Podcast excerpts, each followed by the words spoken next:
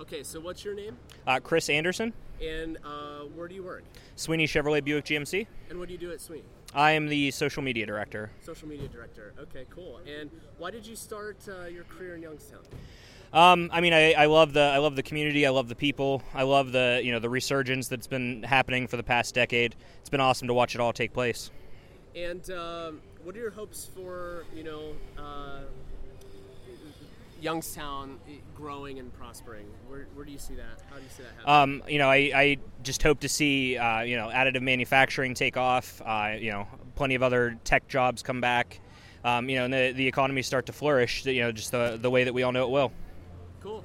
And uh, anything else you want to say about living and working in, in Youngstown? No, Uh, I think that's about it. You love it, right? Right. That's right. Awesome.